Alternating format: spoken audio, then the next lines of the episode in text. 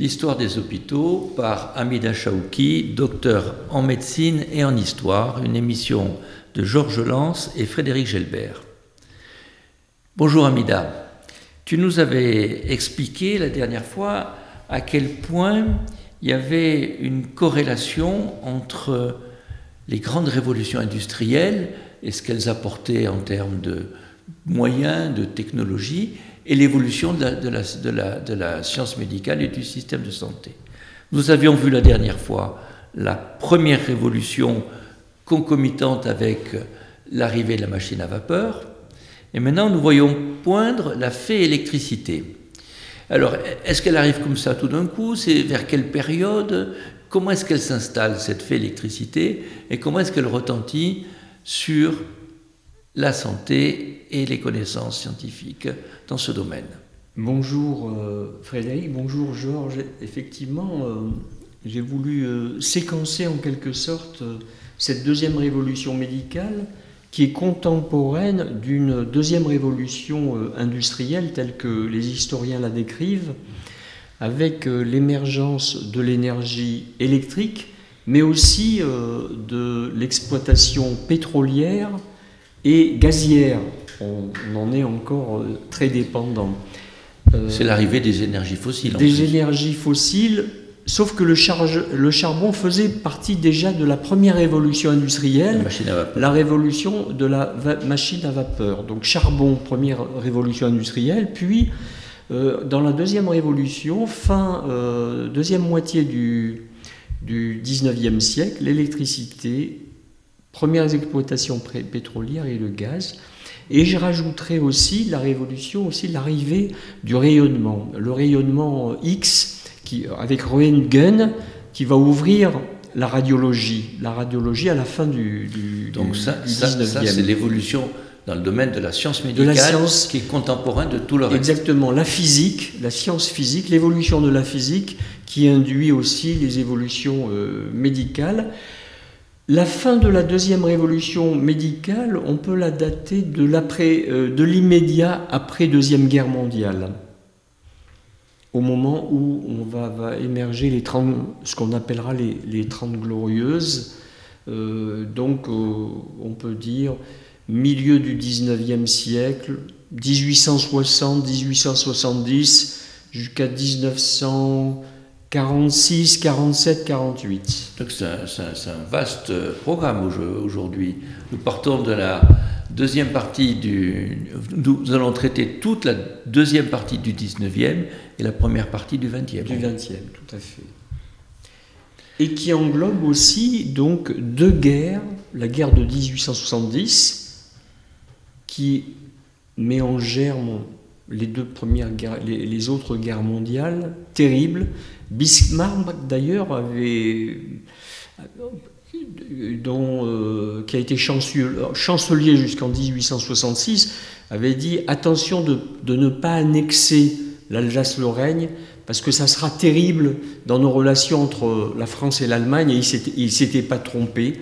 Donc en germe de cette guerre qui s'achève, euh, la guerre éclair de 1870, 4 septembre 1870, début de la, de la République française, hein, on peut dater de, cette défaite a induit la, la, euh, la, République française, on est parti pour deux grands conflits mondiaux, mondiaux qui ont fait des, des dizaines de millions de morts. Donc là, c'est le contexte historique.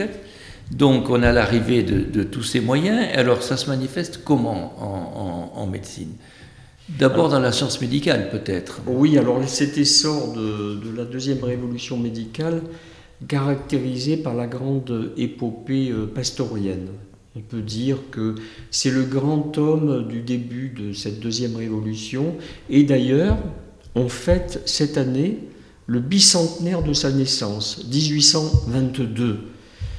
C'est un physicien et un chimiste, doctorat en physique et en chimie, formé à Normal Sup, jurassien, et il travaille en premier lieu pour la science viticole sur l'acide tartrique et paratartrique en employant les techniques de cristallographie déjà pour aller euh, visionner en quelque sorte les structures moléculaires des, de, de, de, des, différents acides qu'il étudie en matière de, sciences viticoles et les phénomènes euh, physiologiques de la fermentation. Et c'est à travers la fermentation qu'il commence à tutoyer les micro-organismes agissant dans cette fermentation. Il démontre ainsi que les ferments sont des micro-organismes et chacun des procédés qu'il met, met, au point euh, donne lieu à des brevets. Déjà, il y avait des brevets. Déjà, il dépose des brevets. Et c'est en ce sens qu'il est très moderne, puisqu'il va créer deux sociétés pour commercialiser ses futurs vaccins. Donc, euh, on peut considérer qu'il avait l'état d'esprit déjà de, jeunes, euh, de, nos jeunes start-upers. Des start C'est un aspect assez méconnu de, qui a été mis en avant par les historiens assez récemment. Mais c'est vrai, qu'on voyait Pasteur comme un universitaire plongé dans ses recherches. Exactement, il a été déconnecté. Il a été certes doyen de l'université de, de, Lille, il a été directeur euh, de l'Institut euh, Pasteur, mais aussi euh, chef d'entreprise en quelque sorte. Alors il va s'intéresser à travers la viticulture aux maladies qui touchent la botanique, mais aussi à travers la botanique, donc il va être confronté au, monde agricole et il va travailler sur les maladies qui touchent les animaux, donc les épizooties. Donc il fait monde botanique, le monde euh, animal et ensuite l'humain. Et il va travailler effectivement sur les maladies qui touchent l'humain. Vous voyez, un petit peu de, proche en proche, depuis la botanique et les maladies, euh, il va passer aux épizooties et ensuite aux maladies euh, qui, vont toucher. Donc, il, et donc, à la fin des années 70, il travaille sur la maladie du charbon des moutons, le choléra des poules et le rouget du porc. Et ensuite, il va basculer. En 1870, il pose les bases de la théorie microbienne des maladies et donc de la contagiosité dans une controverse célèbre sur la théorie de la génération spontanée. Donc lui, contagiosité, micro-organisme versus euh, génération spontanée des maladies, dont cette théorie qui était mis en avant depuis de nombreux siècles et voit... Euh, on a du mal un peu à imaginer ce que croyaient les gens à cette époque. C'est-à-dire qu'ils ne savaient pas qu'il y avait des microbes qui donnaient la, maladie, donc ils pensaient que ces maladies, elles arrivaient comment? Par le, par l'air, par, les miasmes Exactement, les miasmes, euh, une ambiance. Euh, effectivement, il n'y avait pas cette notion de, de micro-organisme. Elle avait été effleurée par les philosophes euh, grecs euh, du 4e, 5e siècle avant Jésus-Christ, l'infiniment petit, mais euh, ensuite ça s'était éloigné de, l'esprit rationnel. Là, on ne connaissait pas les micro-organismes. Et donc, c'est Pasteur qui est le, premier à, les avoir mis en avoir démontré effectivement qu'ils agissaient avec l'ensemble des, des microscopiques, des microscopistes puisque développement de l'optique qui permet effectivement de voir l'infiniment petit. On avait vu, avec la, découverte du microscope, on avait vu que ça existait, ces micro-organismes, mais le rôle majeur de Pasteur, c'est de montrer que ce sont eux qui sont responsables de, la maladie. de la maladie. Et ces travaux, euh, sur les, après sur les vaccins, les, les, vaccins, bien sûr, il va travailler sur les vaccins de la rage, précédés par les travaux concernant les vaccins qui met au point contre les épizooties, les maladies euh, des animaux. Et euh, ensuite, l'essentiel de ces recherches sur les vaccins se concentre sur les techniques d'atténuation de la pathogénie en vue de l'obtention des, vaccins. Donc, c'est des vaccins vivants, à, base de pathogènes vivants, atténués. Et donc, ces travaux portent sur les techniques d'atténuation de cette virulence, de cette pathogénie, et euh, les premières techniques qu'il développe, c'est les techniques par euh, atténuation par la chaleur. Et il va démontrer que, par exemple, euh, en passant ces, pathogènes à une chaleur de 40-45 degrés, il atténue la pathogénie et ainsi il injecte. C'est en fait la technique générienne de la variolisation qu'il va lui développer et par rapport à, un certain nombre de maladies et de vaccins qu'il va mettre au point. Donc on connaissait déjà avec Génère donc cette, euh, ce principe de la vaccination sans en connaître les, les mécanismes. Donc Pasteur, lui, va l'étendre et, il va le théoriser quelque part. Le théoriser et euh, l'expérimenter sur... Euh, dans le cas de la rage. Voilà, dans le cas de la rage, de petit Alsacien. alors, au niveau éthique, il faut savoir que et Pasteur et Robert Koch, qui est son grand adversaire allemand, et donc on est dans la confrontation de la, guerre scientifique entre les Allemands et les Français, tous les deux, c'est les historiens récents qui nous le démontrent, ils ont, pour Pasteur, demandé au roi du Brésil de pouvoir expérimenter des vaccins sur des condamnés à mort, ce qu'il a, bon, il l'a pas mis en place. Et pour Robert Koch, lui a expérimenté certains médicaments, dont l'arsenic, sur des Africains dans le cadre de la colonisation euh, allemande sur des territoires africains. Donc vous voyez, on était quand même en marge de l'éthique parfois, et il faut savoir aussi, devant la grande figure de Pasteur et de Corps, dire qu'il y avait effectivement des, petites zones d'ombre que les historiens actuellement mettent euh, en avant. Alors les vaccins contre la rage 1885, euh, contre le choléra, c'est pas nécessairement euh, Pasteur, mais c'est Pasteur et l'école pasteurienne.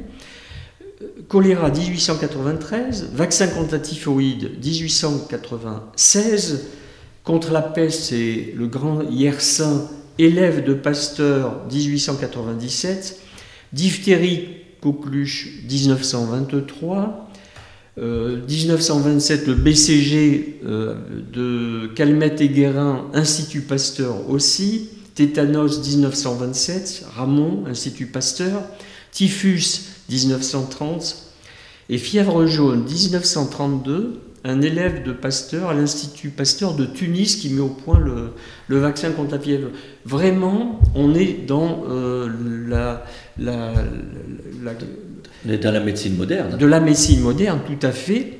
Et il est, on doit avouer que, dans ces périodes-là, on a eu aussi des comportements anti-vax. On retrouve aussi de grands mouvements anti-vax dans les années 1800, un petit peu après 1893, 95, 96, de, des mouvements anti-vax aussi, comme on les, on les, on les retrouve de. quel, quel motif ces, mouvements à l'époque? Oh, c'était c'est les mêmes, les mêmes, les mêmes euh, moteurs en quelque sorte psychologiques quoi, euh, que, que l'on va retrouver. Donc euh, on a vu que les Français et les Allemands ont, leurs grands savants dans ce domaine, et les Anglais qui, qui dominent le monde, ils font rien? Alors les Anglais sont peut-être jusqu'à la fin du XIXe siècle, les Anglo-Saxons un petit peu derrière finalement euh, le couple franco-allemand, c'est le cas de le dire, mais là un petit peu, on est vraiment dans une opposition constructive bien entendu, mais il faut euh, reconnaître que c'est l'anglais, le chirurgien, le microscopiste euh, Lister qui met au point donc les méthodes d'antisepsie. Et toujours dans cette même période, Lister, c'est quelle époque à peu près? Alors, c'est la fin du 19e siècle. Donc, c'est après Pasteur. C'est un, un élève de Pasteur dans l'esprit, qui est aussi chirurgien. Et donc, il s'inspire des travaux de Pasteur pour élaborer une méthode d'antisepsie autour de l'acide phénique. Il était lui-même donc microscopique et chirurgien.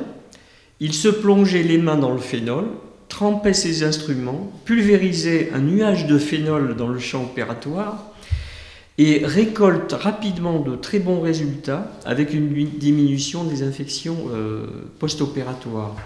Et donc c'est l'association de l'antisepsie avec des produits chimiques et de l'asepsie par la chaleur qui donne effectivement euh, l'essor faramineux de la chirurgie avec euh, des chirurgiens qui s'habillent avec des bostons, des tenues blanches, des casaques, un masque, des gants, euh, qui décontaminent le champ opératoire avec des produits chimiques et le tout désinfecté à la chaleur dans les, dans les fours, les autoclaves et bientôt les, fours popinels.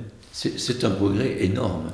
On ne s'en rend pas compte maintenant, tellement on y est habitué, mais aussi bien la chirurgie que l'obstétrique, avant ces, découvertes, entraînaient des mortalités effroyables.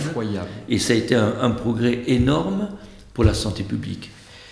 On voit par exemple qu'avant euh, la révolution euh, de l'asepsie et l'antisepsie, 90% des grossesses extra-utérines, 95% des ulcères perforés, 92% des péritonites appenniculaires et 90% des occlusions intestinales se terminaient par la mort du patient. On avait donc une mortalité effroyable en chirurgie qui était euh, non éthique de la pratiquer. Alors est-ce que toutes ces découvertes ont, entraîné aussi une transformation de l'hôpital?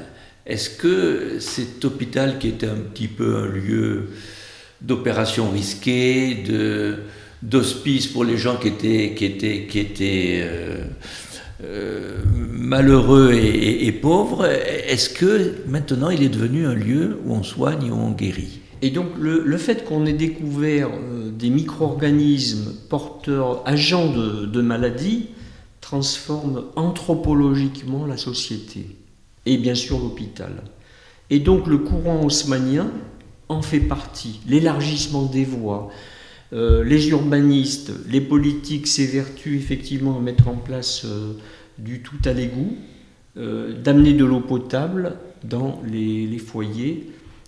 Et donc il y a une transformation anthropologique qui fait, que, qui fait dire aux responsables de l'école d'architecture de Paris, Trilla, il déclare en 1900 Le médecin, l'architecte et l'ingénieur sont chacun dans sa sphère de compétences les metteurs en scène des prescriptions d'hygiène. Et donc on, a, on, assiste à ce grand courant hygiéniste de la fin du 19e et début du, du 20e siècle. Je, juste, je, je, voudrais juste insister sur ce que tu viens de dire parce que c'est vraiment fondamental. Ça transforme la ville, ça apporte les égouts, ça transforme les hôpitaux, ça a complètement transformé la société, ces notions de contamination et d'hygiène. D'autant que trois fléaux endémiques durant le 19e siècle, c'est tuberculose, syphilis, choléra, qui l'ensemble des politiques urbaines vont tendre à lutter contre ces trois fléaux. Syphilis qui toucherait 20% des populations adultes dans la deuxième partie du 19e siècle. Donc on comprend la tuberculose. Et ce qui fait que, par exemple, un exemple, une coupure d'eau intervient après que un certain nombre de dizaines de milliers de foyers aient été équipés de, de l'eau courante. La coupure d'eau intervient dans Paris pendant une semaine. Et on assiste à une flambée de dysenterie dans la population parisienne qui euh, consomme de nouveau de l'eau de la Seine parce qu'il n'y a plus d'eau. Euh, parce que jusque-là, ils consommaient l'eau. Et dans les fontaines. Voilà, donc c'était un petit peu la, la, la, démonstration de euh, l'hygiène. Mais on ne se rend pas compte de du retour de l'hygiène. J'arrive pas à imaginer les Parisiens avant cette époque fait. en train de récupérer directement l'eau de la Seine, même sans la filtrer, sans la traiter. Tout à fait. Et de même que dans la deuxième partie du de nouvelles réglementations régissent la construction qui impose la hauteur de 2,8 mètres sous plafond pour les deux premiers niveaux d'immeubles, suppression d'entresol.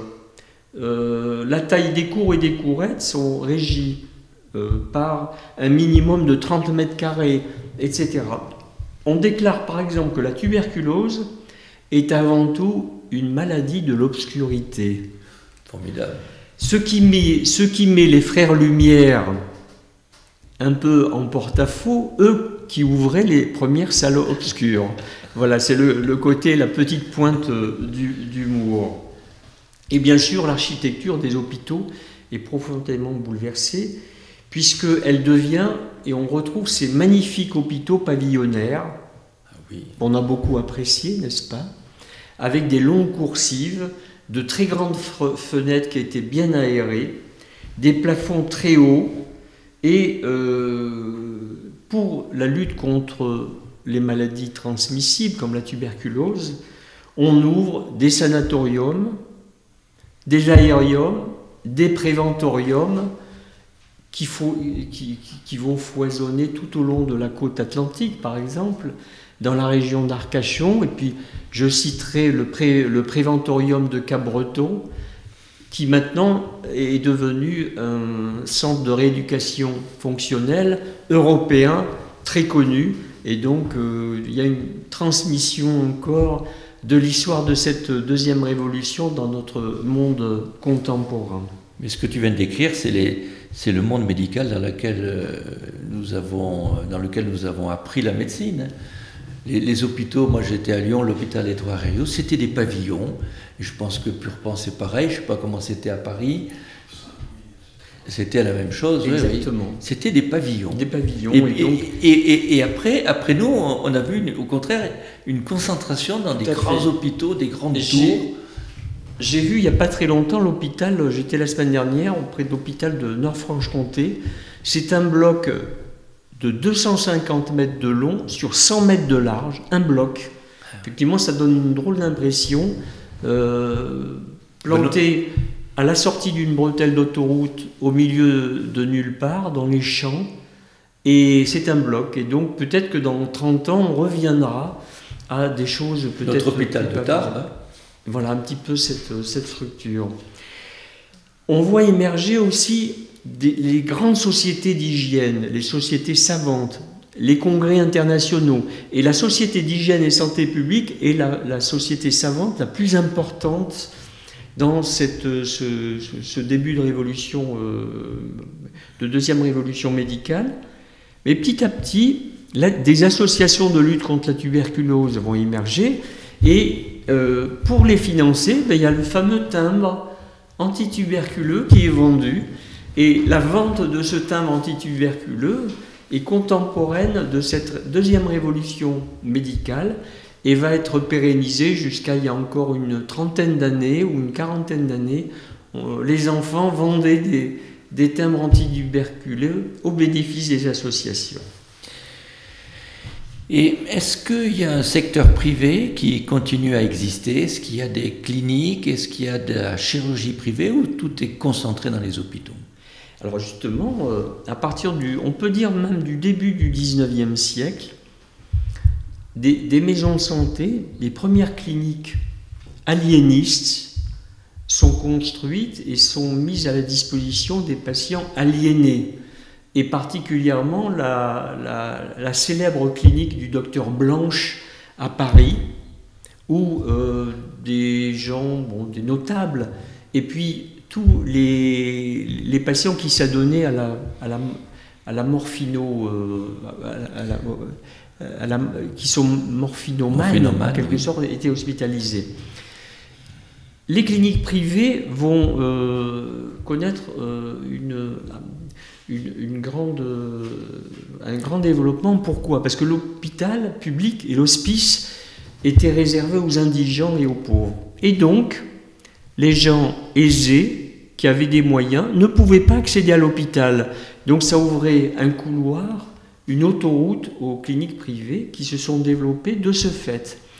Jusqu'à la fin du 19e siècle, le- l'hôpital était fermé aux gens euh, euh, qui n'étaient ni pauvres ni indigents. Et petit à petit, l'hôpital va s'ouvrir aux gens qui étaient un petit peu plus aisés, avec plusieurs catégories de patients qui payaient. C'était les, les patients payants. Et donc, ils étaient catégorisés en première, deuxième, troisième catégorie, et en fonction des revenus, payaient euh, des sommes différentes à l'hôpital.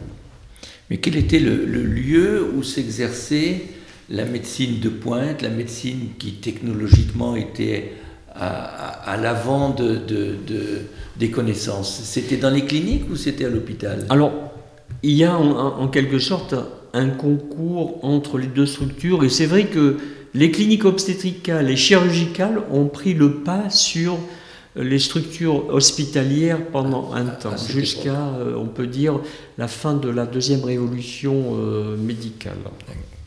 Alors, Et, et- et pendant toute cette période, il s'est passé quand même un événement majeur, c'est la guerre de 14-18. Ah Oui, et c'est là où les services de santé euh, des armées, effectivement, ont donné la pleine mesure. Développement des techniques chirurgicales de, ces grands blessés, les gueules cassées.